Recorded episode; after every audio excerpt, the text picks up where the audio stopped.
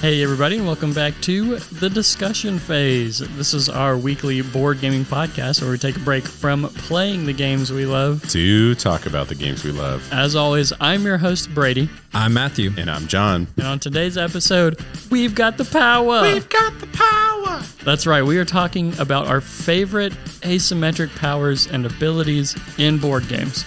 So stay tuned. And buckle up.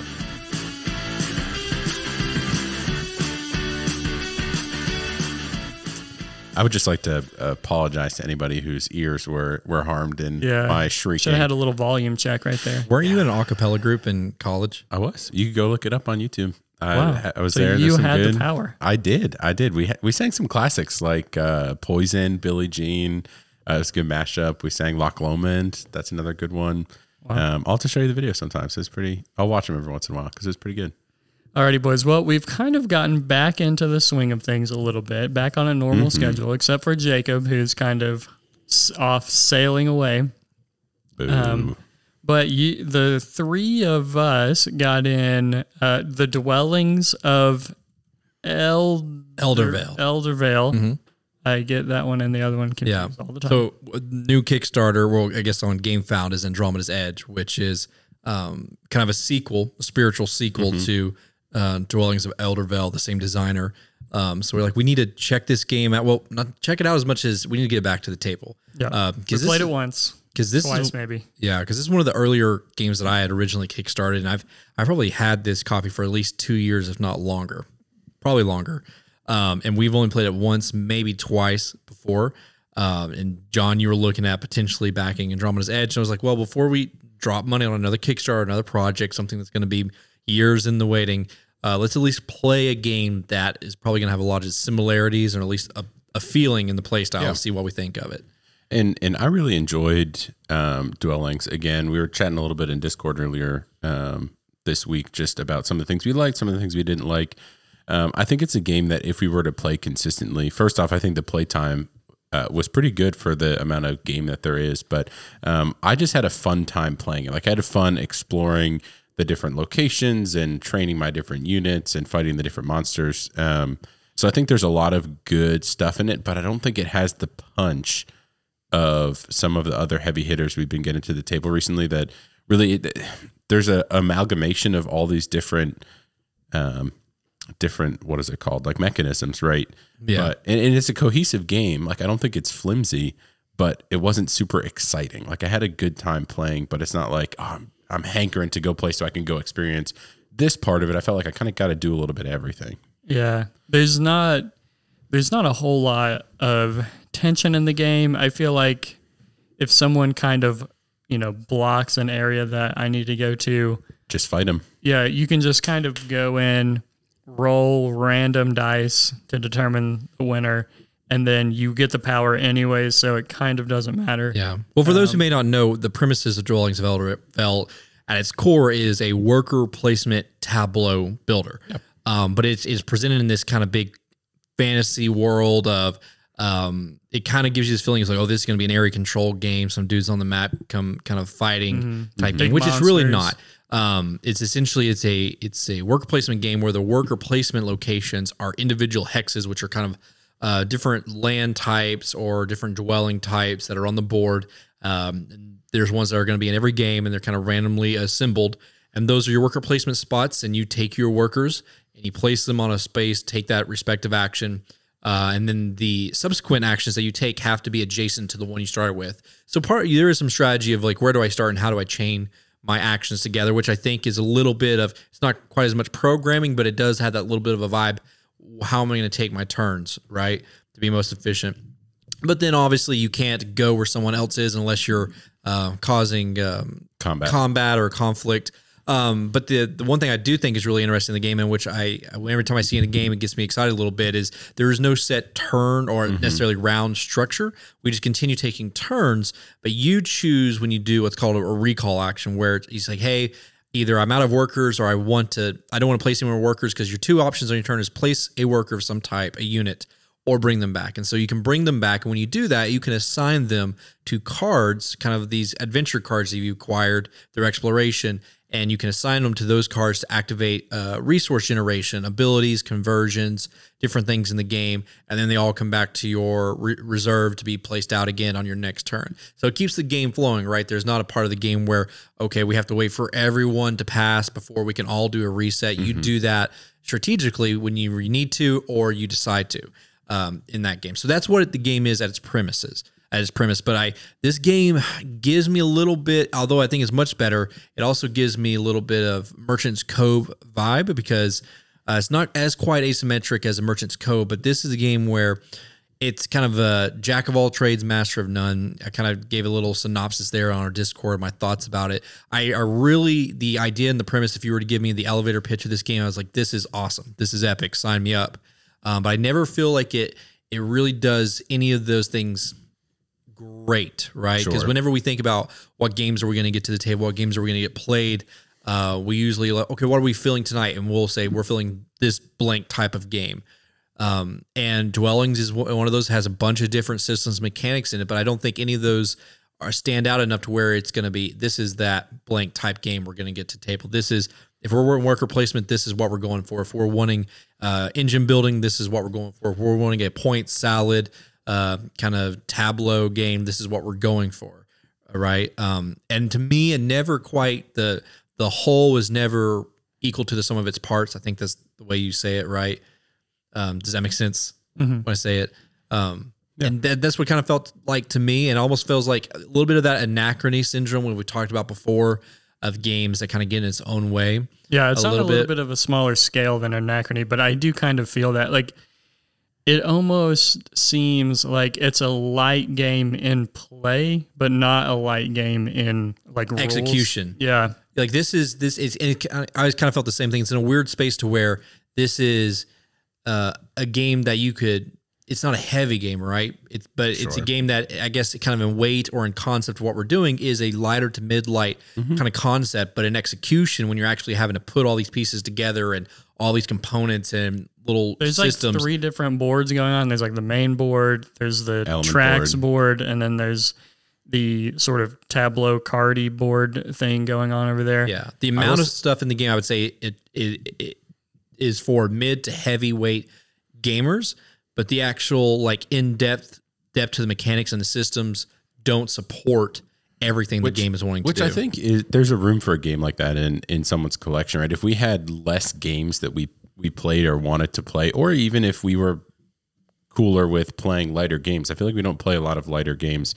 And not that this is a light game, but it's but still I'm a saying- two hour experience for just three players. Like the game advertises as like forty minutes per player. I feel like we could have cut the time down a little bit once we were more familiar with the rules, because the turns are pretty snappy. I feel like overall, um, it's it's a fun little like sandbox to play in, right? Though with the different cards, you can kind of decide how you want to manipulate the element tracks and other things like that. But to your point, I don't think there's one.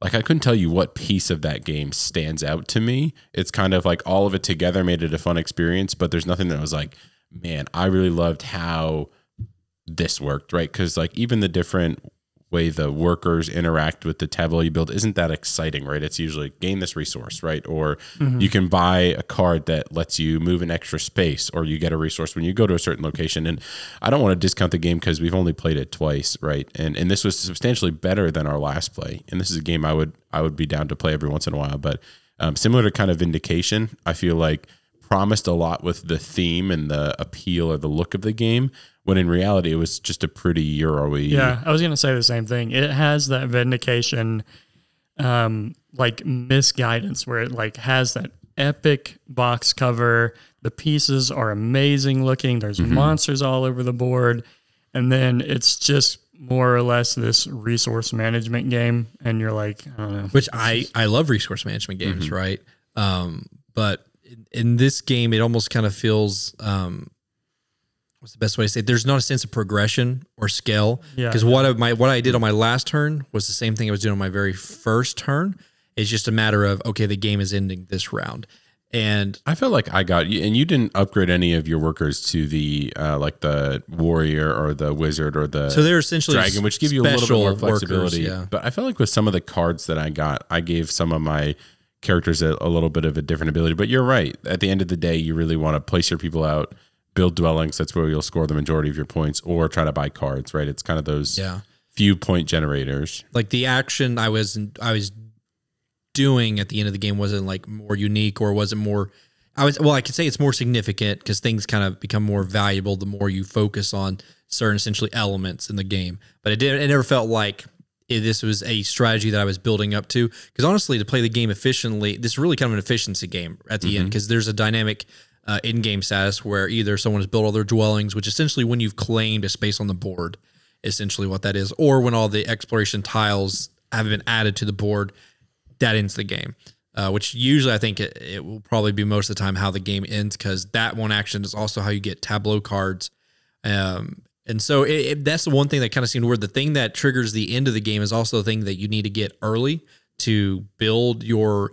Because you're not really getting in necessarily a powerful action engine as much as you're getting an engine of victory points Right. because every time you gain a card of a specific specific element, you go up on that track, which means that card and all future cards and previous cards are now worth more. Every time you build a dwelling or claim an elemental tile, you go up on that track. Um, so they are scaled that way. I don't know. Does that do you feel that way, Brady? Um, I kind of feel the same way with John, but maybe a little opposite. Like, there's nothing in this game that I really like despise, except for the combat. Combat is atrocious, but then there's there's also nothing that I like love about the game. Yeah. Even the asymmetric factions are kind of just mildly so. Yeah, but and they look so cool. Like each Yeah. one of them look like the artwork looks amazing. You can really tell there's like or can imagine there's like this story behind it, but then it's just like slight asymmetric. But there are people who really like it. I know people in the Discord like it. I'm pretty sure I made the Dice Towers top 100. I believe I saw it on there. It's definitely Mike, Delicio's like one or two. is number one, which for the, for the past that two blows years. my mind. And so I it's- definitely But think Merchant's Cove is his number three, right? Like he loves those lighter. Yeah, and so I think this game is definitely getting a little bit of the dice tower uh, effect, the same way of Ark Nova, Ark Nova does. Um, it's also, it- it- I mean, a lot of times we talk about a game if it's worth forty, it's worth whatever x amount of money. If it's a good game, this is not a cheap game to get. Uh, even back pre-pandemic prices, it was still not a cheap game to get. And I don't know if it if it if it gives you the experience uh like even though I don't love the game I do think like the mechanics and wayfarers of the South Tigris are really interesting to a certain degree you're building a tableaus you're building engine and for bang for your buck I feel like you get more engaging interesting mechanisms out of a Tigris than the Euphrates I mean wayfarers of the Tigris right am I saying that correct John Wayfarers of the South. South Tigris. I feel like you get uh, more out of that little box, right? Versus this huge, giant $150, $200 game um, that just kind of meddles, um, meddling in different mechanics. Um, so, I mean, this, I could definitely see some people, be, this is our, this gives us a big grandiose scope versus some TI4 or something else like that. Not in that of length and or the depth, but it's like this is a, a big, literally a big game on the table. And, and you can kind of get immersed in that scope and you have different races or factions that have slightly different unique abilities on the game. It's one of those games to where it's it's not a game that I'm going to say is bad or that I wouldn't recommend to somebody, but it, it just doesn't stand out to where of all the games we have in our collections, it doesn't kind of push itself out in any unique way to where I would pick this over another game. and ultimately we played this game to decide whether John should back Andromeda's Edge, and he refrained, which I is did decide su- not to. surprising. And And the that main- doesn't tell you how we felt about the game. The main reason too, though, is is you guys don't like space as much as you like fantasy. So if you didn't weren't super hot about the fantasy version of the game, the space one, well, even if it improved on certain aspects, I feel like even just the change in theme and even the graphic direction of I'm looking at some of the board is a little busier. That'd be a, a larger stumbling block. But yeah. I'm definitely I enjoy space, but I enjoy it more I guess grounded versus space fantasy. It is a it's a top 150. It's 146 on the top 100, but um, that's kind of my segue to big news that happened in the board game world this past week. Where's my alarm button? we had the number one game. I think it was for six years running. Six years running, something Pretty like close that, to it. dethroned. Yeah. I'm calling I'm calling shenanigans. A little bit of, of shenanigans. Uh, so, for those of you who didn't know, Brass Birmingham has taken over the number one spot on the top 100 for BGG. Congratulations, boys! It Yeah. was number one on our list, which and were- we got it to number one on BGG. We got it right. Definitely are. But the, the crazy thing is, Gloomhaven is now down to number three. So, um, Pandemic Legacy season one has taken the second Wow. spot. What has Um, happened? It, it's so Might right be- now it's a lot of review bombing, right? So if you go to Gloomhaven's page, you can scroll through pages of one votes, one votes, one votes, one votes with no comments, right? So people Why are are you purposefully trying to manipulate the system to make their game better because their identity is tied to where their favorite games ranking is in Yeah. BGG. And you can see the same thing on Brass Birmingham. But why would that happen? Like right now? Why- Right now. Yeah. Uh, because the change naturally happened. Like Brass, I think naturally took over the first place, but now people are wanting to tank Gloomhaven even more. And I actually saw. So what are you saying? Some people, because interesting- with Frosthaven, they were liking Frosthaven. yeah, some better. people were adjusting their Gloomhaven scores down to like an eight or a nine because they think Frosthaven's just better. They can only have Right. one ten or something like um, that. They can't both be tens if one is better. Right. So, but also okay. the, the interesting thing too, and I saw this post on one of the Which Facebook gives, groups which does gives me hyped for Frosthaven though. one of the Facebook groups I'm in, it was um, by I think the what's Eric Martin, W. Eric Martin. He's on Yeah. Uh, Board Game Geek, but it was basically a uh, trailing like six months of how many one votes were on Brass Birmingham, and it was like uh, July two, three, three, like four, two, and then it was last this last month in February. It was like ninety six. So like people are doing the same thing to Brass, and it's it's stupid. So they're essentially having a, a gamers kind of like war ranking war right now. Someone's just going to create a bunch of bots eventually, you know. And Yeah, and- I think I don't know how they would implement it. I don't know how Board Game Geek would do it. Probably they don't have the the the funding to get a system like this in place. But essentially, what um, Rotten Tomatoes. Rotten does. Tomatoes does is they you can go on there because they have the critics ratings and critic scores, but then they have the audience. But to prevent review bombing, which um, I I do think people have a right to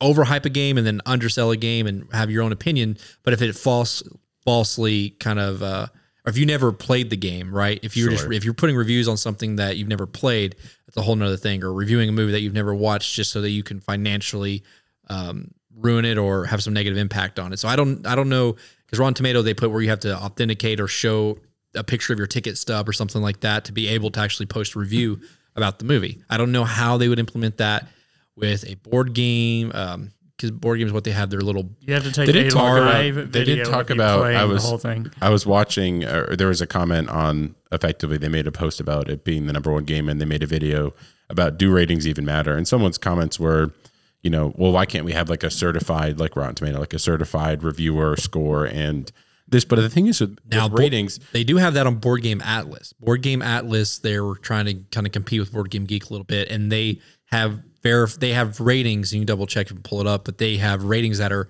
uh, submitted by actual people in the community space that are reviewers, um, people I on YouTube, like different different kind of influencers that were actually putting their reviews as being a little bit more reliable. But obviously, that's not going to give you the grand scope um, of the games. And I don't know if it's going to get starts getting too complex if you have like the critics, the actually influence board game influence and community scores versus the general mass audience. But then how do you verify those as well? Maybe But it is, I think it is important because it, it, it is uh, exposure, right? Because if if we talk, I know we talk about it a lot, but it you know the only reason Ark Nova is where it is because of the exposure of a critic and they were giving the review, right?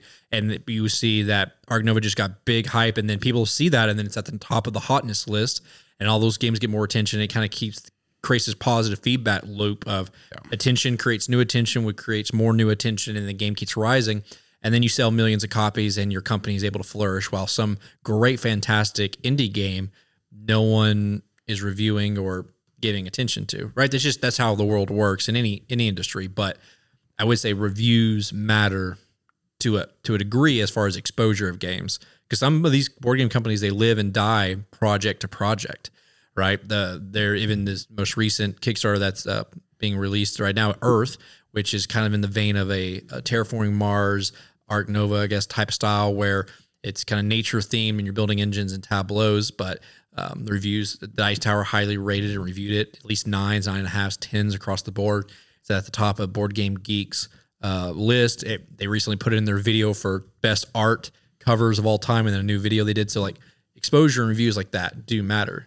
So if people are falsely hating it on it or overhyping it because they have an identity attached to it, it does matter. I guess. I just feel like there's so much, and it's the same thing with the video game industry, the movie industry, whatever it is. Like, I feel personally because I don't put a whole lot of stock in reviews. Like I enjoy reading about other people's thoughts or listening to podcasts and hearing takes, but like I'm just going to base my experience based off of if the game looks interesting to me or if there's something about it that I'm I may like. Right? I think reviews help me find things to look at. Right? Yeah. Like listening to a podcast, I might hear about a game that I had never heard of, like Monster Crunch, and then I'm like, this game sounds like the greatest thing ever, so I I need to play it. Right?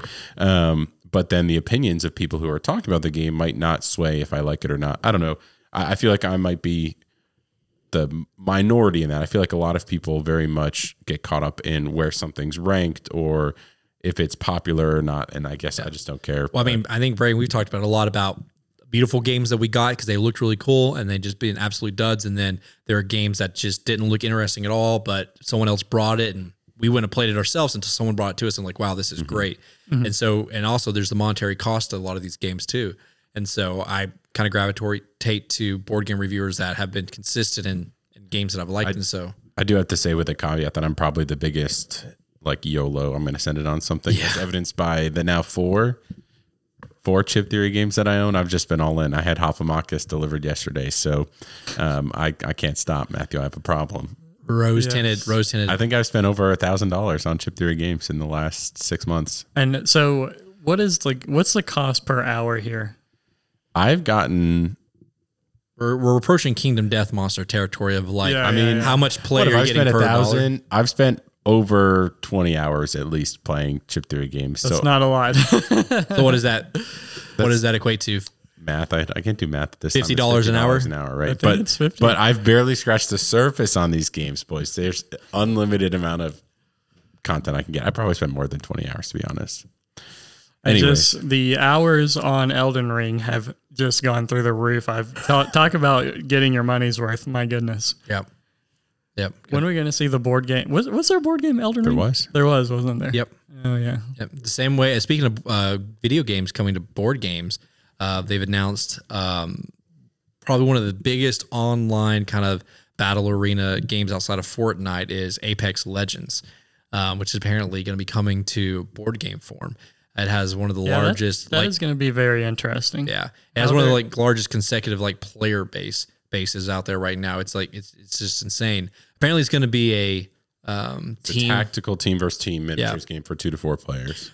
which that right there sign me up, regardless of the We're IP. already Yeah. going to have mythic battles, Matthew. I don't. I need you to not look at and this game. and Guardians of Atlantis too. oh, I'm interested to see. I just feel like Apex, you know, or even a lot of these battle royale games are just they're so um, like structured and they have such a strong identity of like you're bomb rushing into a place and just trying to scoop up whatever the heck you can in that moment and kill people. I just don't know that that can translate to a board game very well. Well, I, I mean, I am I imagine it's something being similar to Guardians of Atlantis in a degree, but being faster, more focused on hitting each other for combat and leveling up and gaining items in a battle map and stuff like that, tactical positioning. Um, because that's I guess that's one frustration you and I both had with Guardians of Atlantis. It just felt a lot slower moving in the game Yeah, versus yeah. taking like big, like wow, just advanced movements and actions and combat stuff. Um, that the Guardians is a slower tactical methodical game where I feel like this would be a, a faster, shorter kind of just go in there and hit them hard type game. yeah. But well, speaking of other games we've been playing, John, you I think you've played it once before, um, but you had mentioned to me the other day that you wanted to try out Empires of the North. yeah, Imperial Settlers. Imperial Settlers, Empires of the North again. It'd been a while. I think you had played it once before, but it'd been been quite a while ago.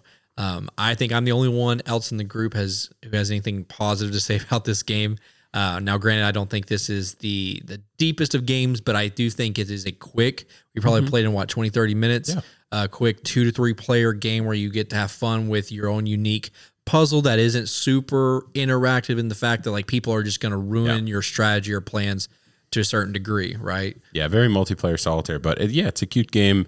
It was it was fun to kind of explore. I feel like it's a game that maybe I'd play it a handful of times to to see most of the different factions you can be, and then move on. Right? I don't. There's not a lot that made me want to go back and replay the same faction. Um, but it was Yeah. a unique little puzzle for sure. This is one that I feel like I am just in the global minority on where I, you know, the, it's very, eh, um, multiplayer solitaire.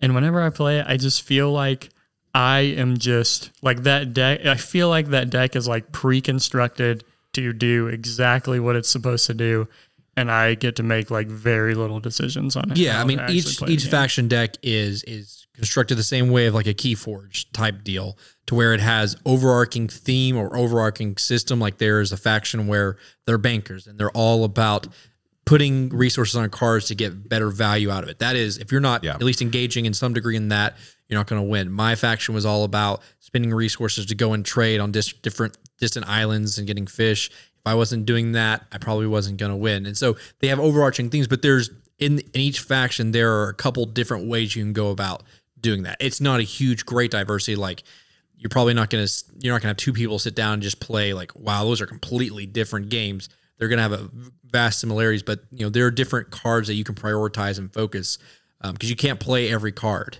in it right? And you have to certain cards are going to come into your system sooner rather than later. So some cards are better earlier game some cards are better later game either getting resources or resource conversion to points. So there is a little bit of that timing but you're right there is an overarching kind of thing. But I would say the same thing in like a game with unmatched, right? Those are pre-constructed decks for those characters, right? And those characters. Yeah, but that one's a lot. Those are a lot more interactive. I, I I agree, right? And I probably the game could have a little bit more interaction in like the worker, uh, essentially the worker placement spots on the board. But I can see why a lot of people love this. There's a, I mean, there's a scaling of difficulty too for the the different factions of anywhere from a one to a ten or a two to a ten, um, and there's a ton of content spanning from everything from like Egyptian pharaohs to barbarians and Vikings type stuff to Asian cultures, all, South American cultures. I think too is like there's a Roman cultures, Roman civilizations as well. So there's there's so much variety, and even if you go through and you play seven different factions over a period of time, you could probably cycle back through. There's probably close to 20, 15 to 20 factions of it. Yeah. Uh, but it's fun. It has a really interactive art, very lighthearted art, and you get to build a little little ecosystem. It's honestly like I'm assuming you could play the solitaire too, but I yeah, yeah, I'm pretty there- sure there's there's literally would be like no difference playing the solitaire versus playing with another person. Like there's there's zero interaction in this game outside of who puts their ship on this track first. So for distant shore. it was conquering. like I would play it as like a 20 minute, 30 minute filler. Um, Oh, yeah, definitely It doesn't take that long to set up either, though, because you literally pull out that resource tray, you put the little action wheel in the middle, Pull your pick a deck. color, and then you shuffle your deck and go. So like, it's nice that the setup time is quick for a game that is as light as it is. if you have a spouse that that does like lighter games, but you know it's it's a very engaging. It, it's not a scary kind of approach. It's very simple, straightforward iconography and text, um, and it's something that you can share together. But if you have a, a, a spouse or a partner, or whoever that doesn't like super confrontational games. Um, then I think it's a really great choice that you can have that kind of shared experience and like, look what I did, look what you did, and you know, you still have a winner and loser, right? You can still compete, but it doesn't feel like it's me against you as much. Yeah. So I Well, think I'm this is a great. you I had to check Matthew on his uh his harvesting yeah. a couple times. I There's- look over and he's so got when you- like 16 fish and a bunch of stone. when you do a harvest action, you harvest one card. And in my mind, I was harvesting all of my cards So every time. I look up after taking this action like three times, and he's got like 10 fish and eight stone. And I'm like, Matthew, what am I? What are you? What are you doing? well, I even over said to John, "It's like John, something. I like. I feel like this is not fair. Like, I don't know how you beat me right now." Um, and then you're you're only supposed to see one card, so I had to go back and correct it. But I really, I would, if we were making a list right now of, I know we kind of missed Valentine's Day, but of, of a two player for couple type game, um, I think this would be a great. Yeah, the art's inviting. It's Yeah, good it's very whimsical, light artwork. And They'd stuff. have to get past the initial like con because some of them aren't that intuitive in the sense of like the the combos you want to build. Right? There's different like archetypes in decks, so you'd you'd have to be familiar with games. I wouldn't just like buy this. Oh, this you- wasn't be like if you've never played anything. Yeah. but it was enjoyable for sure. All right. Well, speaking of different asymmetric abilities and factions, why don't we segue into our main topic? Um, and this was one that I kind of came up with. And to be honest, I had to kind of get the boys on board a little We had bit. to see your vision. one. Yeah, I had to see We, your yeah. vision. we had to arrive. We we Yeah. got here. What it's it is eight thirty. We got here at six thirty. So we've been Yeah, we've know been we've been it a discussing for longer than we've been recording. Yeah. Um, but really, what I wanted to do here, you know, we we like a lot of games with asymmetric abilities, um, and I just wanted to have like a discussion on like when when one of those games comes out, what what you know when you are when you got your hands on the pile. The other night we were playing Terra Mystica, and they've got like forty seven abilities or whatever, and you're going through the stack. What is like catching your eye, and like what kind of play styles um, do you gravitate towards? So that's kind of what we're going over here. Yeah, in my mind, when I made my list of like factions, these are like if, if the aliens were coming down, uh, you know, you had to f- play one game to save your life, play one game to save humanity. We're gonna play this X game. What faction are you picking? What what character are you picking? What overpowered, efficient um, thing are you doing? So this is kind of like Space Jam type type I, theme I feel like that speaks to like like e- expand on your philosophy a little bit, Matthew, because we we joked about this a lot when we first got into Song of Ice and Fire. That I feel like you have like a, a crippling need to be the most optimal that you can be, and I feel like that plays itself out in like the factions that you pick or the the styles that you gravitate to. Yeah, yeah, so. Um, given that explanation, right, you you tend to lean towards uh, the most optimal or Yeah. overpowered Tier- for- uh, strategies. If it's a, if it's not at the top of the tier list in S tier, it is out. or the most like, stars for difficulty. That's the Yeah, other yeah, thing. yeah. Yeah. And so in my mind, I, I do uh, probably suffer from equating difficulty to uh, and complexity to like opportunity to be better. Like in my mind, if a char- if a character or faction is more difficult, it means it has a higher ceiling or it's hard to hit that ceiling, but the ceiling is much higher than Yeah. other factions could hit. And that's what I see in my mind a lot of times. And I'm kind of the opposite where I'm like, well, if it if it's not complicated, it can't break very easily. And so Which is which is true, right? You just Yeah. risk reward, right? and and so I usually try to go for, you know, especially when it comes to like first plays or early plays, I'm like, give me that one star, two star ability. I don't need something super crazy. Uh, I want something simple, straightforward, and effective. Yeah. And I feel like when I look at games, I honestly tend to look for something that seems different.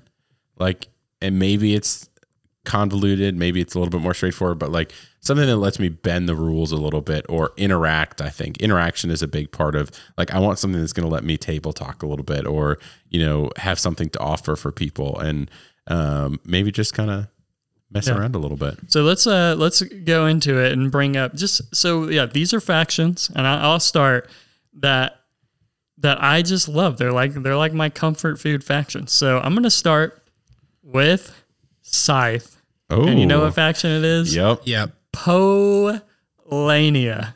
And I don't know what it is about this faction, but I I here's the thing. I feel like I'm not that great at Scythe in general. And I feel like I'm going to lose. And so what I want instead more than winning is just the potential to find something great in those exploration tokens or whatever those are. Yeah. And then, you know, if you're if you're unfamiliar in Scythe, there are exploration tokens kind of all across the board. And Polania is special in that whenever you come across those, instead of like normal, you would only you would draw a card and only get to choose one option. Polania you get to choose two. And on these cards, there's usually like like a like a small, medium, and large where one thing gives you like a, a free thing. And then the next thing costs a little bit and you you get a little bit more. And then the next thing costs a lot, but you get a lot more. And so usually with these, you can kind of take the free thing and something else. And I just I love it. I, I love running around and getting those. You know, it's sort of like a very straightforward um, goal at the beginning of the game. It's like, oh, well, what do I want to do? I want to run around and get as many of these things as I can, and hopefully they'll give me good stuff. And sometimes it doesn't work out, and I draw one. I'm like, well, especially when we play the advanced cards or whatever, because those can just be Sure. like what are they called? Fan faction cards. Those can just be wildly hit or miss. Uh, but the, the base ones, usually you get some good stuff. Yeah. And it kind of gives you like a little bit of a boost early on. Right. And that kind of fits in your, like, it's not a complex ability, it's just more. Well, it doesn't even necessarily, and you would admit too, it doesn't lend itself to game progression or winning state either in the game, but it, it gives you the most fun At least factor. not consistently, no. Yeah. Yeah. Sure. So that's me. That's the All first right, one. I can go Polania. up. So my first one here, and this was like I said, you know, if I if I was putting myself, if I'm John Wick, okay, Someone's and, killed your dog. and the Russians, the Russians have killed my dog. Always the Russians. the Russians just yoinked my dog. My, my dead wife left left me. What what what character in a game would I embody to like I'm coming for you? I'm the Baba Yaga now, right? I'm the one you dream of of nightmares, right? I'm the one that comes. You are for the you. one who knocks. I am the one who knocks.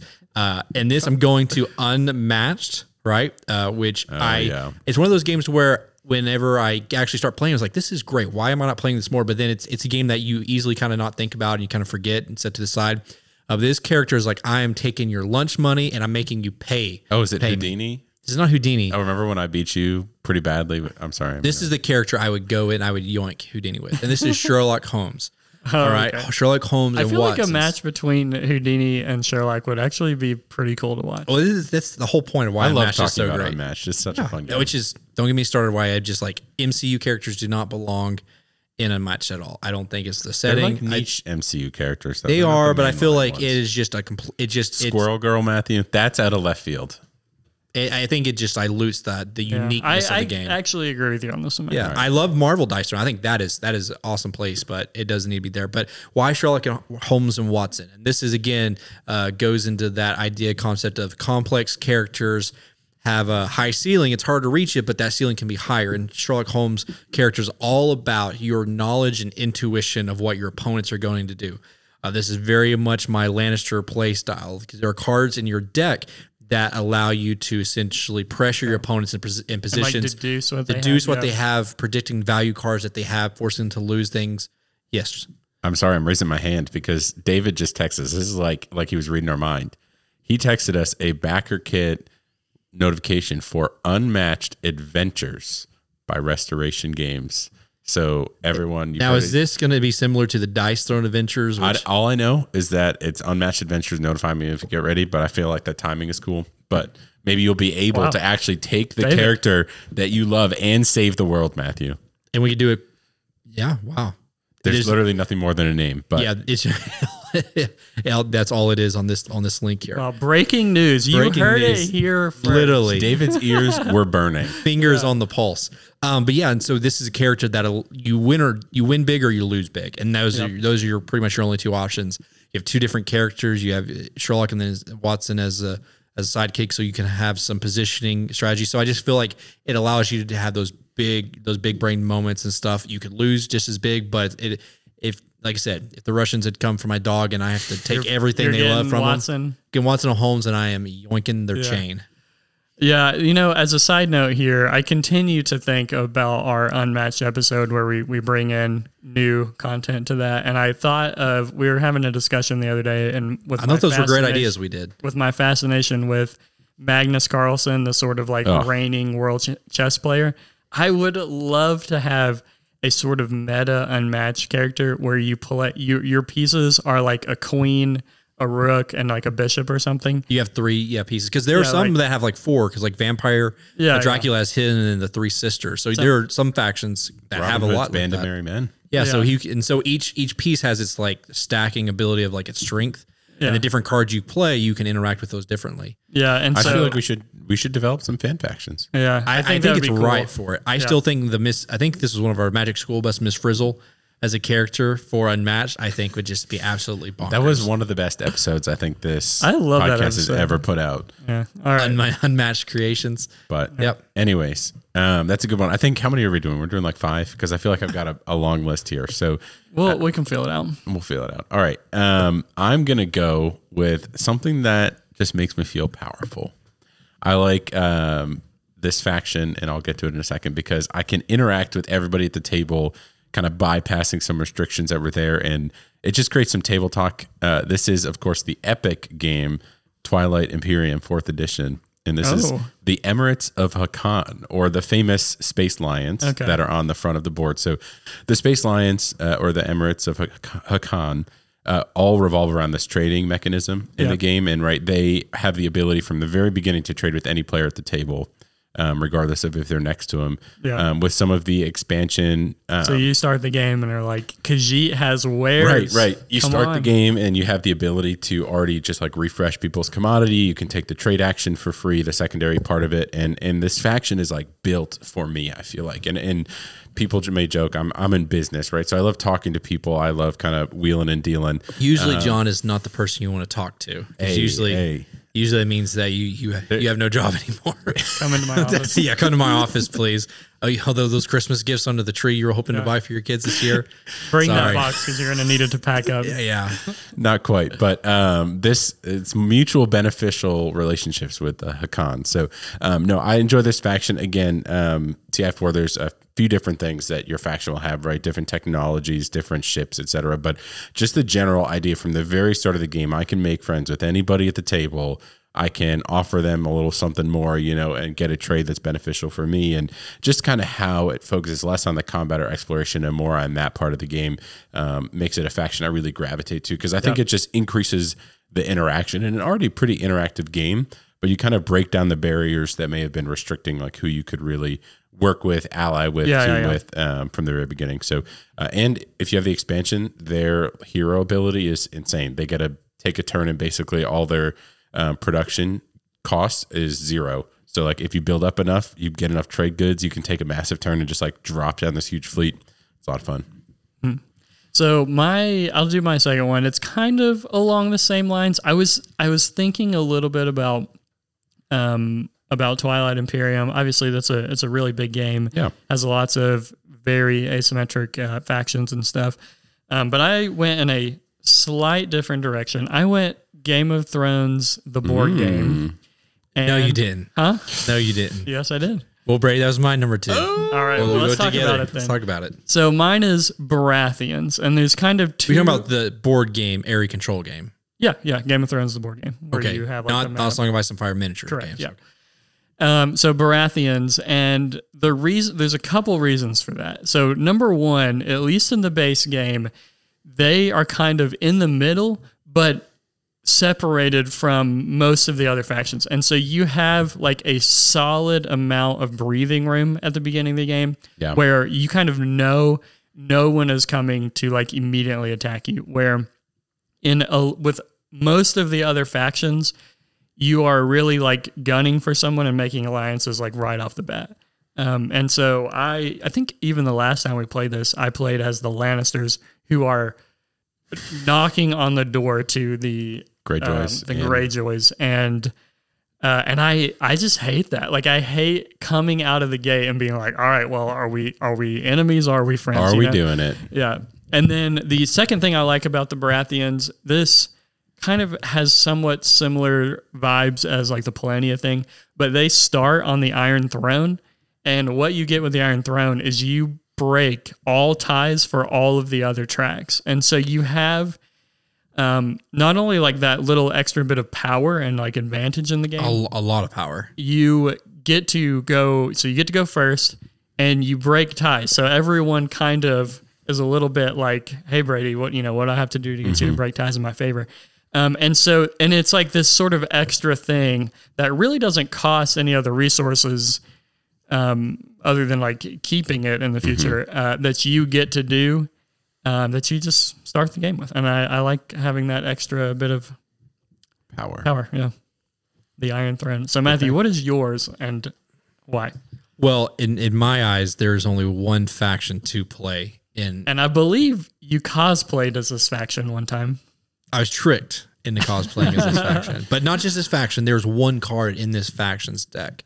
Um, and we all know that when we're playing an efficiency game, a game where there's a limited action, limited turns, if someone is taking more actions, more turns, and faster than you are, they're going to beat you, right? Yeah. And there is one of the most powerful cards in the entire game that belongs to House Tyrell, and that is the good Sir Loras Tyrell. Because the, the premise of A Song of Ice and Fire is that Not everyone a Song of Ice and Fire. Of, of Game of Thrones, Mm-hmm. the board game, is that everyone places down these order tokens face down on each section that they control. Very they, they diplomacy flip it over, they resolve those actions, right? But then there's very rarely an opportunity to chain actions or do actions simultaneously or to to force movement and back to back because right because the new area I went in through combat there's no new order token there for me to do anything Yeah. there right away and there's that consequently uh, prevents you from doing some sort of like surprise attack too because you kind of you kind of have to get up to the opponent's gates Right. and then attack them So people don't usually have very deep defenses. Yeah, yeah. So Loras Tyrell, his ability says that if you are attacking, attacking and win the combat, you take that march order, which is the combat order, and then you get to pick it up and replace it immediately. And in, in the new place you took over, which would then allow you to, to subsequently resolve a second Yeah. combat Yeah. back to back. And that- Very, very strong card. very strong, a huge swing because game winning card. it can be if you do it at the right time, the right position, it can be a game winning thing. Now it could also spread you too thin. People retaliate, Yeah. uh, but it can allow you to literally take control of two to two or three like castles of victory points if you time it correctly between all your armies in the one round, and you can set yourself up for, Yeah. for a winning position. So the reason I like this more than just in the context of the game, uh, but it's for its playstyle is that it, it requires again that high risk, high reward, high ceiling for potential. Like this this card played correctly, and if you pull it off multiple times in the game, can very well win you the game. But it's it's also a lot of risk, and that also influences your diplomacy and negotiation with your opponents because they they play the game before they know you have that card available. They were looking out for it, trying to bait it Um, Yeah, out. and so yeah. I, as I always love saying, where's the game played? in the mind. above the table. above the table, right? And this card allows you to do that uh, to strengthen alliances or to break them. Uh, but we all know that I never break alliances in any games where we do those. You laugh, but it's true. That To is the- not true. to the detriment to you the- have broken Absolutely alliances. stabbed with all of me. us in the back. One hundred percent. in actual serious like alliance games like this, I've See, never. he gets to decide which ones are serious. Yeah, or yeah, That's yeah. if, the, yeah, Caveat. if we're playing brass, we're not an alliance, gentlemen. Right? no, no. I can promise you, You, I'm not going uh, to take something that's not. I'll, I'll go back on you, but that's not like a area said it. control alliance game. Uh, but yeah, so that's that's mine. It's Sir Loras Tyrell in Game of Thrones, and that's funny that we've always had had that there for different reasons, right? Mm-hmm. But that again, Different play styles. it plays it goes in my play style, which we why we love asymmetric games because it allows uh, individual player identity to really shine more than other games. yeah. All right, John, hit us with your number two. All right. Well, um, we all love Root, right? It's it's the Questionable. the- no, Debatable. It's not our the number, one game. number. Oh yeah, it's not. It should be. It is my number one game. It should be the number one game on the discussion phase, top fifty. But uh, I digress. Um, there is a specific faction Root that um, may not even be my like favorite faction to play always. Like I wouldn't want to sit down and play this faction every time I play Root, but I think the game is always better when they are in it, and that is the Otters. I think the Otters are uh, my well, they are my favorite Root faction um, because I think they add such a unique element to the game in a way to use resources that you wouldn't have otherwise. Right? If you're playing without the Otters, anything that's in your supply is not really being used for anything. Right? Some factions recruit faster, some you know don't, etc. But um, you are able to spend those warriors that you have in your reserve to buy additional cards to um, you know get better movement over water or to even hire mercenaries right so there's a lot of flexibility you can have and i think it almost accelerates some of the game a little bit with more cards being available to players But, Yeah, it picks um, it up. it does. And, and I just, I think they're also just a unique mechanic, right? The idea that they can take other people's resources and then they could spend them for powerful actions or they could kind of keep them and slowly through attrition kind of build up and then cash in later. But it's kind of like a push pull of, you know, you want to buy, buy, buy, but then you need to know when to stop buying so that they don't get too powerful. But um, they can come back to bite you because maybe uh, you're the Woodland Alliance and you gave them to your meeples, but you don't have a lot of people in your supply. So you have to kind of balance. Am I going to actually run out of presence on the board because I've I've given too much to uh, the otters? They're very sneaky. Very much a dance with the devil. Yeah, but it's it's enjoyable, right? And it's it's like I, I guess the trading theme here, the interaction theme. I enjoy things that open up how the table interacts with one another because you'll hear, oh, you can't you can't buy like Matthew. You're not gonna buy another card from him, but you know that it's a great card for Matthew, but you're just trying to get him not to give the otters some extra resources because one, you don't want the otters to have the resources, but also you don't want your opponent to have the card that they want. Or it's always nice when you've got a little thing going with the otters and you're like you're the the Eyrie or the cat, someone who has a lot of uh, different warriors in your supply, and you're like, I got you. I'll be your I'll be your sugar daddy. You know, You know what game you're describing to a T, John? Sidereal Confluence. Confluence. Sidereal Confluence. That that is that is the game right there, and that is why I love it. Regardless of the theme and all that. City Hero Confluence. Yes. Yeah, I enjoy that a lot. Yeah. too. It, okay. Good. I maybe it's just Brady that's the hater at the table. But Me then literally, that's- it's that's like mine and Jacob's. it's like it's like I can look over there and I say, "Do not trade with John. Do not do it. You you will lose. I won't trade with you anymore. Don't you do it." And it's just like Empty this. threats, It- but it's so it's almost kind of like um, Don't like, trade that. it gives me it gives me that good Brady. Don't You bring don't be your hung up young on that. But it almost like that good critters vibe, right? Because you're literally making all these threats, but then what do you actually do with the power that you have for your trades? All right, I'm sorry, that's a that's a diversion, but that's a good pick. No, I thought about uh, trying to find a faction in the uh, Sidereal Confluence, but I couldn't spell or pronounce, Pronounce any of them. them. Yeah, so, Um, fant- I, that is a fantastic game, I think. Except, you know what I hate, and I saw it on BGG today. People that have to spell out Sidereal Confluence, trading in bar, whatever it is in the Elysian Quadrant. I'm like, Well, excuse me, let me say sip my Sidereal tea. Confluence. I'm like, you got your little, Little pinky, pinky out. up. But, um, anyways, I digress. Uh, the Otters from Root. Um, I honestly can't remember the River Folk. Uh, what's there? Is that the River Folk? I honestly Yeah. don't know them uh, other than the Otters. Yeah. I believe it's the River Folk. Yep. Um, All right, Brady. So my next one is a bit of a notorious pick amongst Oh. the group. Um, but you give me Don't you say it. generic fantasy, uh, and and like different sort of role play characters you can pick. And what am I picking? The Rogue. The stealth assassin. Yep. The rogue, the sneaky sneakster, the digging in your pockets, the money to grubbing get, yeah, man. the money, the guy who can make his way through the streets, all that kind of stuff. So, my pick here is kind of Gloomhaven and Oathsworn. Um, there's the what is it? The coal, I think. The think. Cur. Cur, the Cur. Uh, man, it's my game. I don't even remember. And then you have Mind thief, the Mind Thief and the scoundrel. the Scoundrel. part. Yeah, both both of those Did he steal one? I would easily reach for. Oh, yeah. Um, and I I really don't know where this comes from. It really more than anything has to do Well, I can tell you, know, Brady. It starts with an S and ends with an elfish. Very elfish, selfish of you. Oh no. The, so I think what we were talking about this not that long ago, and it comes, it goes way back to 2007 when a game came out called Assassin's Creed, and hmm. that game blew my mind. I was I was just head over heels in love with that game. I loved sneaking through the crowd and um, like pickpocketing people and stuff. And that has just stuck with me through all of the like role playing games. I always want to be the person, even in like sort of a role playing D and D thing. I don't necessarily want to be the person who's like going out there and swinging a giant axe. I want to be the person you go to when you have to like talk to a shady person in the street to get information because like I'm the one who knows the streets and can like pickpocket or stealth or like any of that kind of stuff. Ugh, I love that archetype. This is what I true. Whenever we sit down at these games uh, that has anything like what he was describing, he says, I just give me this character. I don't care what they do. Just give me this. Give me the one that has loot too. Yeah. I want to be grabbing coins the whole time That's why and we, dodging. that's why we and- purposefully stacked that uh, battle gold deck to make sure Brady got the ones that said no coins. Yes, No well, coins. and that was the thing. Uh, you know, slight spoilers ahead, but I could not handle playing the Berserker in Gloomhaven because it was basically like run up and get hit a million times, and you can, you know, maybe do damage. I, I One of the most powerful me. classes in the game. Yeah. It broke could not me. deal with because like- they had to do damage instead of collect loot. And I was like, I can't do this. I can't just like run Hey, up. At least you're self aware, Brady. Yes, I respect thank that. you. But it really is a. And to me, the Berserker is a faction that I was going to play next. Is where you are willing to like sacrifice your health at certain times to influence how much damage output you're Yes, doing. But it was dancing a on the edge. Yeah, yeah, yeah. It, it's great design.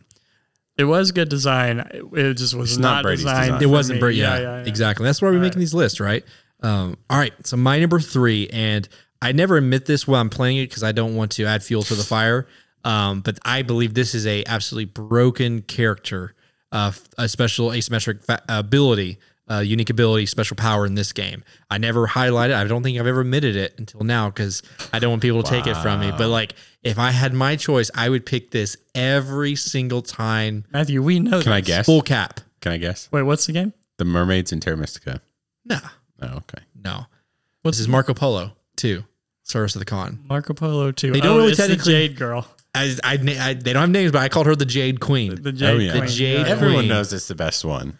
this one, I think, is I if if if I could pick from any of them, you say Matthew, you pick first, save your life and the children down the road. You know, there's kids trapped on the school bus. There's a train coming down. You got to save their lives. It's like, give me the Jade Queen. I'll get the job done. I was like, I'm standing before the president of the United States, like Chuck Norris, and said, Yeah. I'll get it done, sir. And I, you know, that one is like subtly good. I feel like Oh, it, it is it is a self fulfilling prophecy. This character. Yeah, yeah. So essentially, it is like an. It, it is like the efficiency one. Oh yeah. like so JG. this this fills into why I am drawn to this is efficiency, right?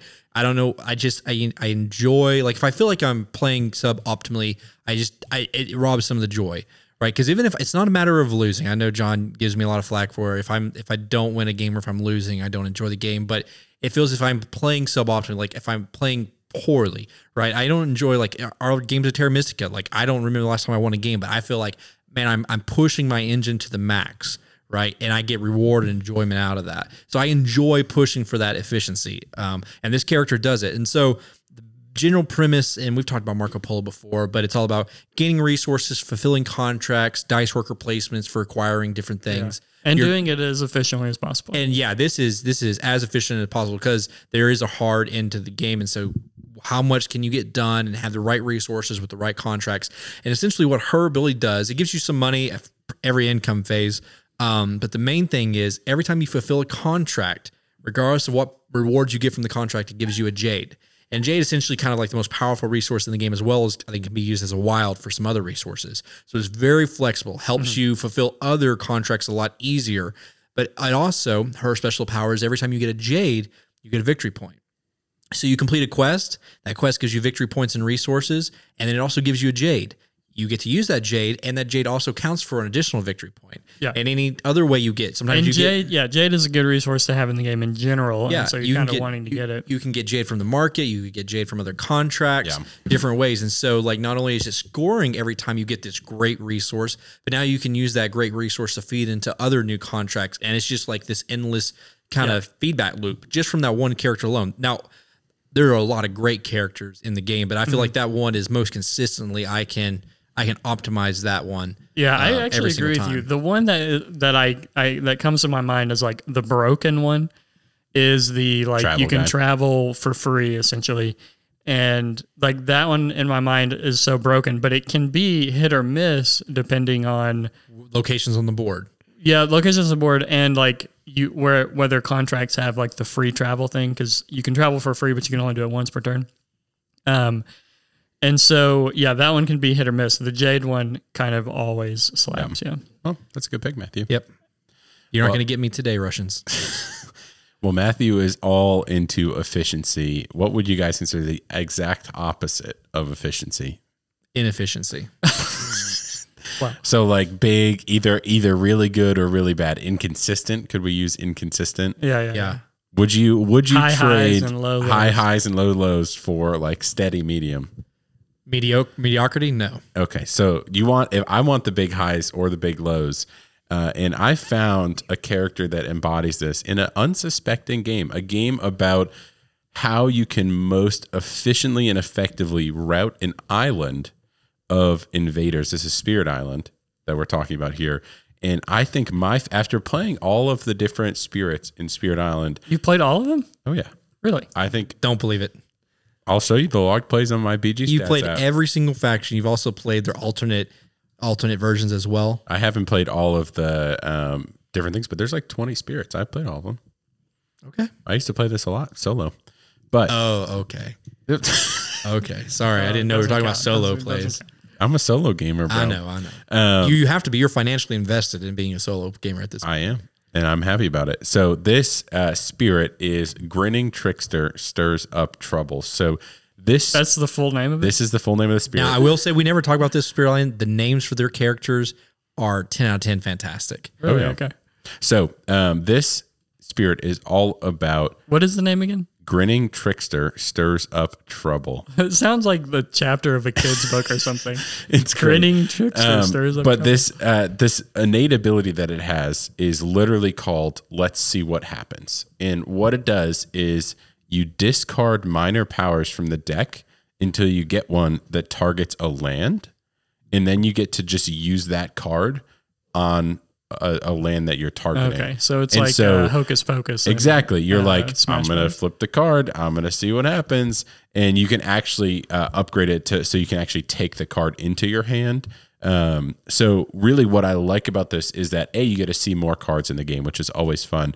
But it's just unique because you have those moments where you're like, I don't know what to do with this land. Maybe I'll get something. You'll flip and you'll get like defend ten, and you'll you'll save it, or you'll get something that's kind of useless, and you add a blight, and then it spreads, and then you're like, well, that was rough. But for as many times as it's good, you know, I feel like it's more good than bad. Um, but it's just enjoyable. It's fun in a game that's so heads down thinky. It gives you those moments of like, oh, you know, I could use this. I don't Last have ditch to, effort, yeah. but you could try to get some more value or not. And then some of it's like special rules let you um, kind of work with the strife mechanic, which is new in the Jagged Earth. So you can put, um, you know, tokens underneath um, invaders. And then he's got different things that will make the invaders actually attack other invaders as opposed to just blocking damage. So I think it's very unique, right? It doesn't directly harm the invaders. It just kind of makes random things happen and then sees what you know you can do with that and it's just very fun very enjoyable um, obviously it's not the most effective and it's not going to be the most efficient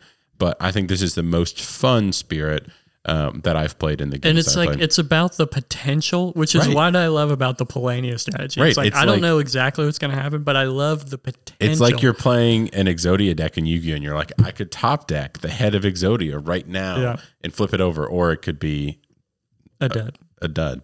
So it's fun. Yeah. Okay, so let's do one more. Is Yeah. everybody feel feeling good about that? Can I get?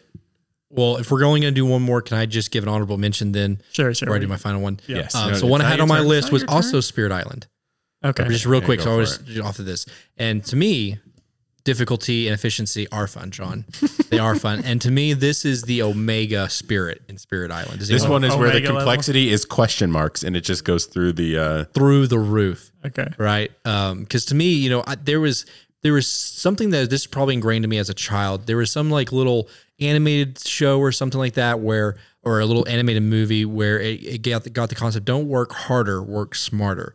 And the concept, like this guy was just trying to like pull these heavy, heavy load of some supplies down a road, and someone who was smarter, they put it on a, on a log and they just let the river take them, right? And that kind of stuck in my mind. I can't remember where it's from, um, so I'm like, work smarter, not harder. And so this spirit is starlight seeks its form.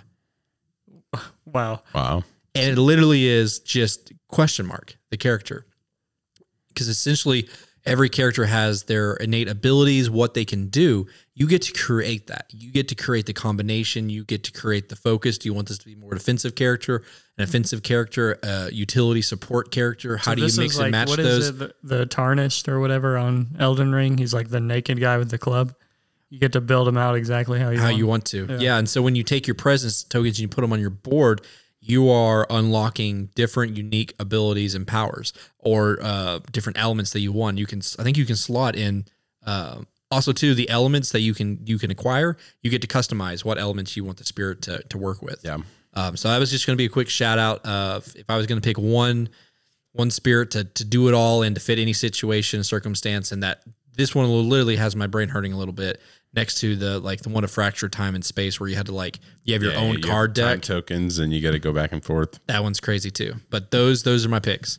All right. So my last one um, is sort of like a, a collection of a, of a couple, but I'm going to choose one to sort of um, encapsulate them all. And that is uh, in Tzolk'in. Hmm. You guys remember the Ixtab Is tribe? this is this the one where you can move your token from different?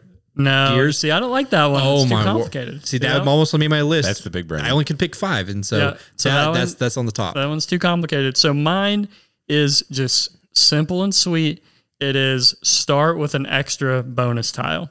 And I know that this sounds super lame. But you can get an extra worker out of that or extra food. An extra, you can get an extra ton of stuff. And so, you know, normally you only choose one or you only choose like Two. Two. This one gives you a third. And Doesn't what it I, make food cheaper or something too, or is all it is is the tile? I'm, I'm pretty sure all it is is the tile. Okay. But and and so you might be thinking because there's there are a lot of like broken abilities in this in this game, um, eh, but in a game where like efficiency is the key, and you start to um, what do you call it, Matthew? Snowball. Yeah. When you start with a bigger snowball, the snowball at the end gets a lot bigger. You know what I'm saying? Like we're we're talking about like compounding interest. So instead of you know starting with a hundred dollars, I'm starting with a thousand dollars. Yeah, it's And the same that concept compounds. in like Great Western Trail, where um, they probably didn't realize when they designed it, but the benefit of at the start of the game to take five extra coins and lose two or three victory points was well worth it because those Yeah. five coins over the course of the entire game is going to well outweigh the negative two or three points you took Yeah, earlier on. They ended up nerfing it a little bit. You, it's worth more negative points and a little less money, but same concept. Yeah, and so this is um, kind of encapsulates a, a few different ones. Another one that kind of gives me the same vibes is the um, the Chaos Magicians in Terra Mystica, where you get instead of getting one of the bonus tiles, you get two of them. And I, I just love, and it's, you know, similar to the Polania thing, instead of getting one, you get two. Um, I just love starting with extra stuff that gives me that like extra head start in the game. And then I kind of like, especially with this one, the Terra Mystica one, I start at the beginning of the game and then I don't need any extra brain space to think about my asymmetric ability. It's like I got it out of the way, I got a bunch of extra stuff, and now I'm just playing the game just like normal. Yeah. Um, and you know, it's incredibly simple but effective, and and uh, it gives you such a huge head start over like the other players who are just starting normally. Yeah. All righty. So my final official one. Um, this is again efficiency. Because what if I could tell you that hey, there's a goal we have to meet to win the game, but you just get to do it sooner and easier. And to me, not picking this asymmetric special power in this game, I think is just Oh, I know. it is. insanity. It, it it just it's just so good.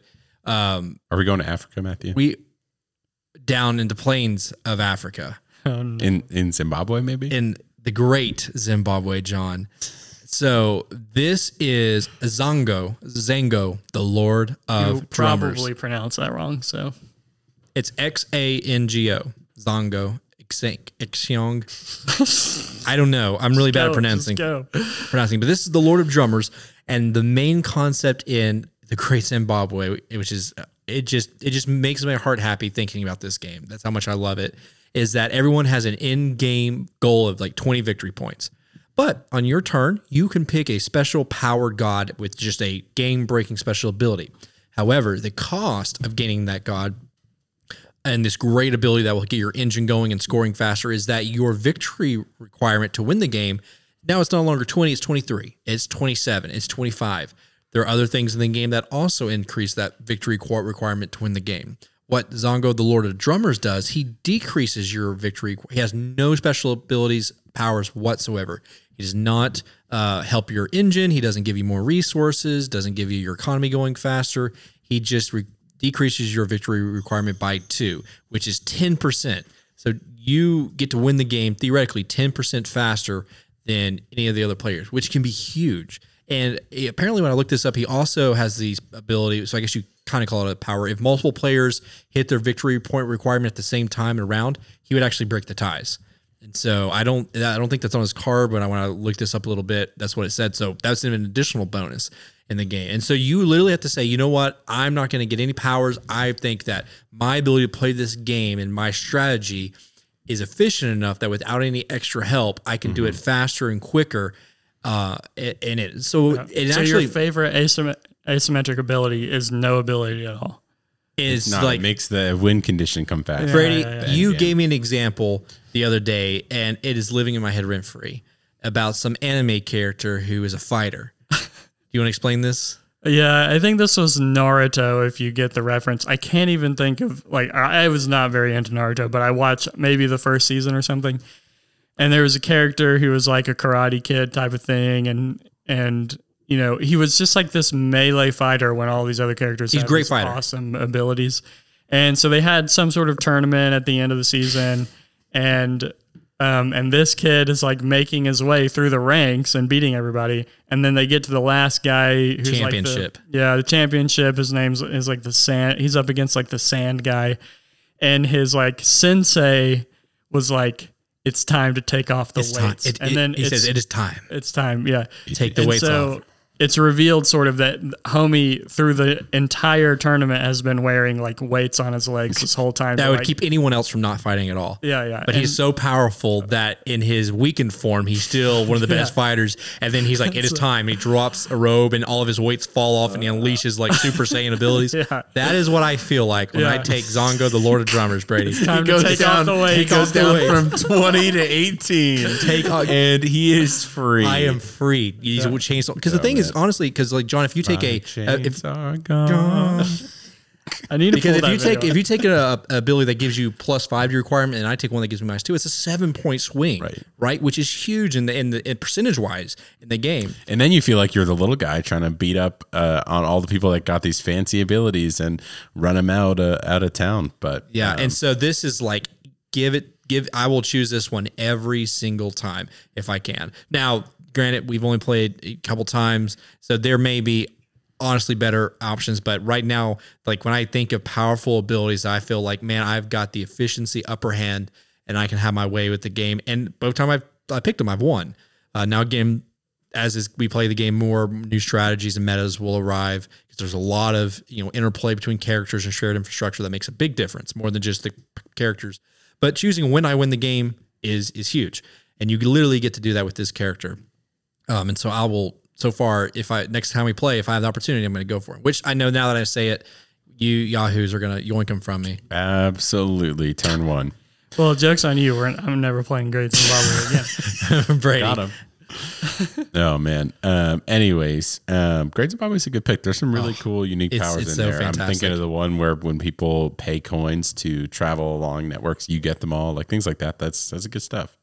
Um, well, I have five more on my list that we didn't get to. You only get one, John. Um, but I, I'm going to do an honorable mention because you got an honorable mention, uh, and I, it's an honorable mention because I have only played half of one of this game. So Dune, the original Dune, has a faction, the Bene Gesserit faction. the And- Benny G's. yeah, the coolest thing I think in this game is that they get to at the very start of the game write down what player on what turn and in what way they think the game is going to end. Right. So who's going to win on what turn and in which of the few win conditions. If And you all saw my jaw right if, now, if they this. get it right, they win instead. oh, That is their oh ability, and they're they're an underpowered Why have we not played this faction game? for the most part. But they literally at the beginning of the game just say, "I think that Brady, who's playing the the Empire, right, the Emperor, he's gonna win on turn seven with a stronghold victory." And if that happens, they get to flip over their piece of paper and be like, "Actually, Could you imagine how I orchestrated that whole thing, and I actually win." because So- they can they can make because this whole Ben Gesserit, Benny Gesserit is Mm-hmm. like they're manipulating bloodlines for millennia, and so you could purposely set up another Yes. player to win at a certain time. Yes. See, oh my god, And imagine the mind Oh, games of my going, word. oh, Matthew, are you going to Are win this you? ra- round? And Matthew's like, well, I can't now. so that is my Dude, that uh, is probably the most epic moment if that actually gets pulled off. That's my honorable mention. My Shoo. my second honorable mention would be a bunch. There's a bunch of chip theory stuff that I won't. We need you to guys find this don't game, Brady. That, but um, I'm gonna go with uh, a recent game that was introduced to us, Guards of Atlantis 2. and there was a character in this game that I was vibing with. Wasp, the war I was say the bee lady. So, um, what I really enjoyed, and again, this kind of goes into how I can kind of manipulate how the game would typically work to my advantage through um, the unique ability she has. She gets to interact with kind of spaces on the board and other players in ways that other characters just don't, right? So, she's got these like telekinetic powers. So, one of her abilities literally lets you telekinesis somebody from a couple spaces away right next to you. And then another one kind of shuts down abilities in an AoE adjacent to you. And you kind of create a shield that people that are inside of it when you use it can't move out and people that are outside of it can't move in. So she had this whole spatial element that I just didn't find in other characters' cards, right? A lot of them were more attack focused or, you know, defense focused or maybe maneuverability. But I felt like she got to manipulate the way people were set up on the board and being able to attack through different locations, right? And I was setting different things out on the board, getting ready to, um, you know, flip to a different spot and, and yoink Matthew if you move to this little area and, and then attack him or kind of shield off certain areas of the board. So um, I really enjoyed the flexibility that this character gave. Again, this is a highly asymmetric game, so every character in the game does something different. Um, but out of all the characters I looked at, this one just stuck out with me because they allowed me to manipulate kind of the board and, and it feels like you're cheating you know when you get to do things that you get to tell people like oh you can't do that or you know you get to Gosh, control I hate that. I, and i'm not that's, That's, not the Lannisters. Like, oh, sorry, you can't. Do. That's more that. Matthew than me, but like being able to like yoink somebody, right? Like usually, oh, I'm safe. I know they can't move to me because they don't Yeah. have the movement to get over here. Being able to be like, actually, I can yoink you right over that wall right next to me, and um, I don't know. It's just very fun, um, very exciting, very unique. So um, there are a few other honorable mentions I had there. You know, Terra Mystica factions, other things like that, but maybe we'll have to continue the the chat in our Discord. But um, I think it's pretty clear that all of us just love asymmetry. I think um, if I see a new game come out that has asymmetric factions or powers or abilities, I'm always at least drawn to it because I think it helps drive both the replayability and helps you find an identity in a game more than um, others, right? Like we all know, like when we play Root, Brady is the birds, right? Like he is the Eyrie, like that is your faction, and Yeah. like um, I don't know, I just enjoy. I feel like it makes the games a little more personal when you can find a faction or um, like a play style that you Yeah. adapt to, and it's a little bit more streamlined than a game like Magic, where you have to like build the archetype yourself, right? You kind of have to put in the work to put the pieces together. I Yeah. kind of like the idea of here's the here's the box, right, that you can be in. How far can you take it? Yeah. And I also and like people love like people. It, I don't think people love to admit this, but people love being put in boxes and being put in those identities. I think one of the reasons why Hogwarts Legacy has been so wildly successful is because like our generation of, of people have been longing to like like go to Hogwarts as Ravenclaw, that baby. house, you know, since we have read the books as kids. And like that sense of like belonging and identity and like these are my people, this is my, you know, my faction. It like runs deep in just like humanity in general. So Yeah. I enjoy it. And I also like the skill expression that can come out with different people playing the same faction, maybe differently too. Mm-hmm. Um, like the way that uh, Jacob might play the battle otters might be different than me, you know, playing uh, more merchant style otters, you know, but it's it's just fun. I enjoy asymmetry in games. Otters. Yeah, and some of us like playing the same Yes. characters over and over and over. And over and over and over. And then over the again. same way. Yeah. And I don't know, maybe that's just a me thing. It is a you thing. because I like we recently started like you all have now got me addicted to Overwatch Yep. too. Yeah. And you play the same character literally every single match. And Doesn't my matter. And my enjoyment continues to go higher and higher and higher. And I don't know what it is. Like some people like John loves diversity when we play Oh yeah. a lot of those board games or video games, mm-hmm. Smash and stuff where there's different characters. John I like something fresh, something new. Yeah, and and me, it's all about how can you take that character and be the best with it, mm-hmm. take it to its very limits, or take yourself to your limits. Did when you do I get to a point where I feel like I've mastered it, like where I, now I can kind of move on to another thing. Same thing with uh, uh, Game of Thrones, uh, uh, a Song of Ice and Fire Ministers game, Lannisters nonstop un- until okay, I feel like I've got a pretty great good mastering. Now I'm going to the next faction, can do it. About to send it on the Starks boys, you know, another two three hundred dollars. I think when we get the three Starks. hundred. You, okay, so you guys have both spent. Uh, I guess I shouldn't make this argument because you're going to say, "Well, we've played it a lot more." So We we have played Yes. a lot of hours. That's Like right. our I won't even make the Mister argument. Mister a thousand dollars into And I will won't say even I have the spent a lot of money, but I got almost everything of mine except the very early Baratheons. Secondhand. Secondhand. I will look for secondhand for Starks. I haven't bought any of my stuff secondhand yet. Uh, um, before, but it's I, great. The thing about like these miniatures games is is you know there's always people getting in, but there's always people getting out, Yep. especially with something as old suckers as is what we call them. Yeah, and and you know they're all you can never get full price for something like this, so they're always wanting to offload it. The only thing, Bray, didn't you have a friend try to sell you his used copy of, of some miniatures for the retail price recently? the not the retaal Hmm? price, the the I sold that to him for like fifty dollars under miniature market, which is already another fifty dollars under retail. yeah. So I got the friend price. He The definitely price. got the friend price. I gave that away. I sold that for half of what I paid for it. You got your some money back. I, I half of what I paid and I for have it. added to it since then. You know Yeah. what they say though, Brady? When it comes to all these people have different, you know, feelings about asymmetric powers. They like different strategies. They like different things in games, but it's just different strokes for different folks. for different folks. Right. That's right. Yeah, I, Y'all find a way to make put in that episode. These guys are badgering me. We we just get you, Matthew. You can uh, you can't help it. Can't help it. Yeah. Um, but any new uh, games coming down the pipe uh, pipeline? I know uh, we talked about the new big box for Cyclades the other week. John, is this one we can talk? Cyclades. Brady's this one we can talk Brady you into buying this one? I heard Brady said he's going to buy it. So I know, but uh, Brady's not going to buy it if he can talk you into buying it. No, I'm, I'm not going to buy I it. already so have I don't a copy have, of Cyclades. I don't have the budget because box. the Elder Scrolls um, from Chip Theory Games is coming out at the end of March, so I'm excited for that. Um, as for other of- Kickstarter oh my projects, I just um, I'm I'm hoping some of my stuff delivers eventually. Um, Hope is a fickle thing. But I honestly adopted Brady, so I left. I was in a Monolith Games Discord that I would chat in a decent amount. I would check their pay. Honestly, at this point, if it comes by Christmas, I'll be happy. But it's not going to. So Of Yeah. the Mythic Battles won't come by Christmas this year. who knows? I, I really have taken just such a, a step back from from Kickstarter and crowdfunding. Well, I feel like there hasn't been any big things on there that's really enticed me here recently. Yeah, I mean, other than the the Castles of Burgundy thing, that was huge. Um, yeah, that's just like you're taking just such a gamble on the game itself, and like who knows when these things are delivering Right. now? Because yeah, Remember, Matthew, you were talking about Dwellings of Eldervale, right? What did you pay for that whole all-in big box pre-COVID, right? Before One all the a buck twenty. yeah, but it's it's crazy how much costs have increased too. It Yeah, like makes that- it less appealing, right? Because you know it's going to cost you more, it's going to take and you know it's going to take you longer.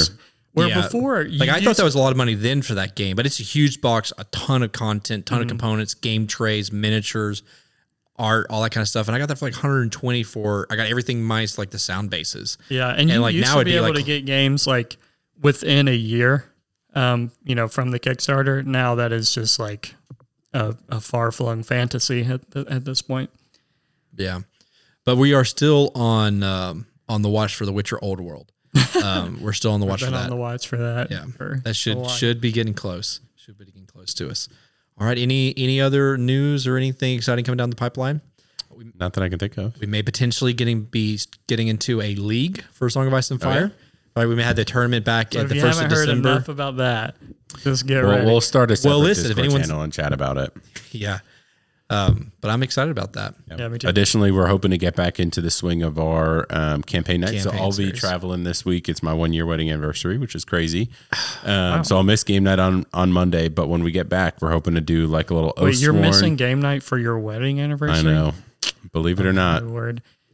But um, we're hoping to get People back in the used to swing have of commitment, Matthew. Yeah, the swing of our campaign nights, alternating. oh, We're probably They- gonna do, you know like, what they say, Oathsworn, bros, Fri- before Is my mic holy on? Like, matrimony. yeah there was there was a time um and i'd love to hear some of y'all's best ones in the in the discord maybe um when i missed out on game night for something with my fiance at the time and they had so many meeples before steeples um there's like dudes on a map Don't say before before something in your We lap to keep it PG. um yeah it was uh We were you we guys had some roasted this guy ones. for We'll an entire go- day straight of like potentially putting the boys before the girls. Uh, I'll have to find some of them and put them put them out there. Yeah, 'cause some of those were pretty- they pretty were a riot. I mean, they would be a good little like gag uh, gift card or something like that. You know, For the board gamers in your life. Yeah. All right. Well, I think it's going to be this. That's it for this week's episode. Uh, let but let us know what you think um, about what are some of your most like broken powers, broken factions, doesn't need broken to be broken, abilities. Matthew. They just need to have fun. Yeah, I want to hear about your. In my mind, if it's not broken, it ain't fun. Yeah, I want to Right. hear about your Fox clan from the Rising Like- Sun. My goodness, That, that that was on my short list. Listen, no one remembers the smooth car ride. They always remember the car ride where that wheel is broken and they're they're smelling gas and leaks. Right, those are the memories they remember. I want I want the experience to be broken. No. Um, but yeah, some of you are powerful. Let's say the aliens were coming down. You had one game for your life to save humanity. What faction in a game would you say? or a this faction that you just think is more fun. No, that's that's not an option. But yeah, jump on the Discord and let us know your thoughts on that. But that's going to be with it for this week's episode. As always, I'm Matthew, I'm Brady. And I'm John. and this has been The discussion phase.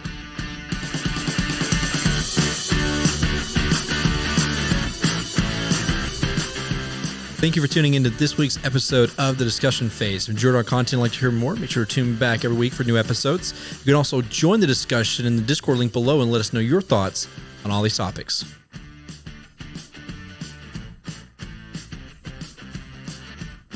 Thanks, everybody.